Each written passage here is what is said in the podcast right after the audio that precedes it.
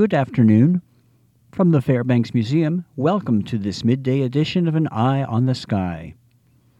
Yesterday's mixed precipitation event is a sloppy memory, and early spring like conditions now prevail across the Vermont public region in the wake of an occluded front's passage early this morning, belying the date. Low pressure, passing to our north, is approaching the Maine border a little southeast of Quebec City at this hour on a course that'll take it into the Gulf of St. Lawrence by early tonight. Temperatures are currently quite mild for the date, in the mid 30s to mid 40s north and upper 30s to upper 40s south from high ridge lines to valley floors. And the coating to two and a half inches of sleety snow that fell last evening over northern sections has slumped into slush as a result, where it hasn't melted completely. A westerly wind is picking up over northern New York through western and southern Vermont and southern New Hampshire, and across the mountain tops of the Northeast Kingdom and northern New Hampshire. Gusty winds will be mixing down to the surface over all areas this afternoon. Colder air and some significant snow showers will arrive later this evening. The midday weather map shows rain and wet snow showers starting to wrap back into the Adirondacks, St. Lawrence, and Champlain valleys from the west as the dry slot that shut off precipitation earlier this morning pulls away to the east.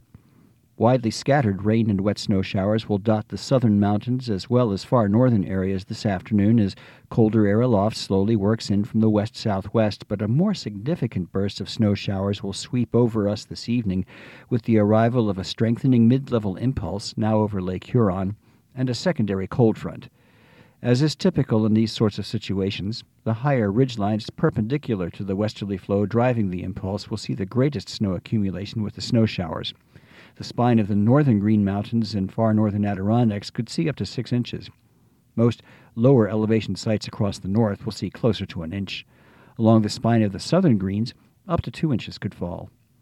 A quick shot of seasonably cold air will follow the front tomorrow, but an equally quick return to above normal temperatures will follow for Sunday through at least Tuesday. No significant change to the warmer than normal pattern is in sight through next week.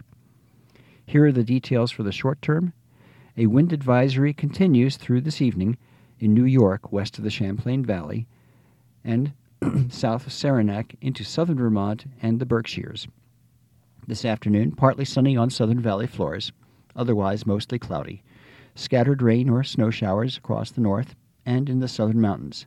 Temperatures generally 35 to 45, a few upper 40s on southeastern valley floors in the lower Connecticut Valley and southern New Hampshire.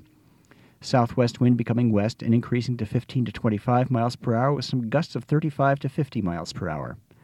Tonight, mostly cloudy, snow showers developing through the mountains and at lower elevations from Route 4 north. Snow accumulation of dusting to 2 inches in northern valleys and southern mountains and 2 to 6 inches over higher terrain north. Lows near 20 north, in the 20s south, West wind becoming northwest 15 to 25 miles per hour with a few gusts this evening of 35 to 50 miles per hour. It'll all decrease after midnight. Saturday, any lingering flurries north ending, followed by decreasing clouds. Mostly sunny in the south. Highs in the 20s north, 30 to 35 south. Northwest wind 10 to 15 gusting to 30 miles per hour in the morning, becoming west near 10 miles per hour during the afternoon. From the Fairbanks Museum, Hoping you have a great afternoon and a fine evening. I'm meteorologist Steve Maleski with an eye on the sky.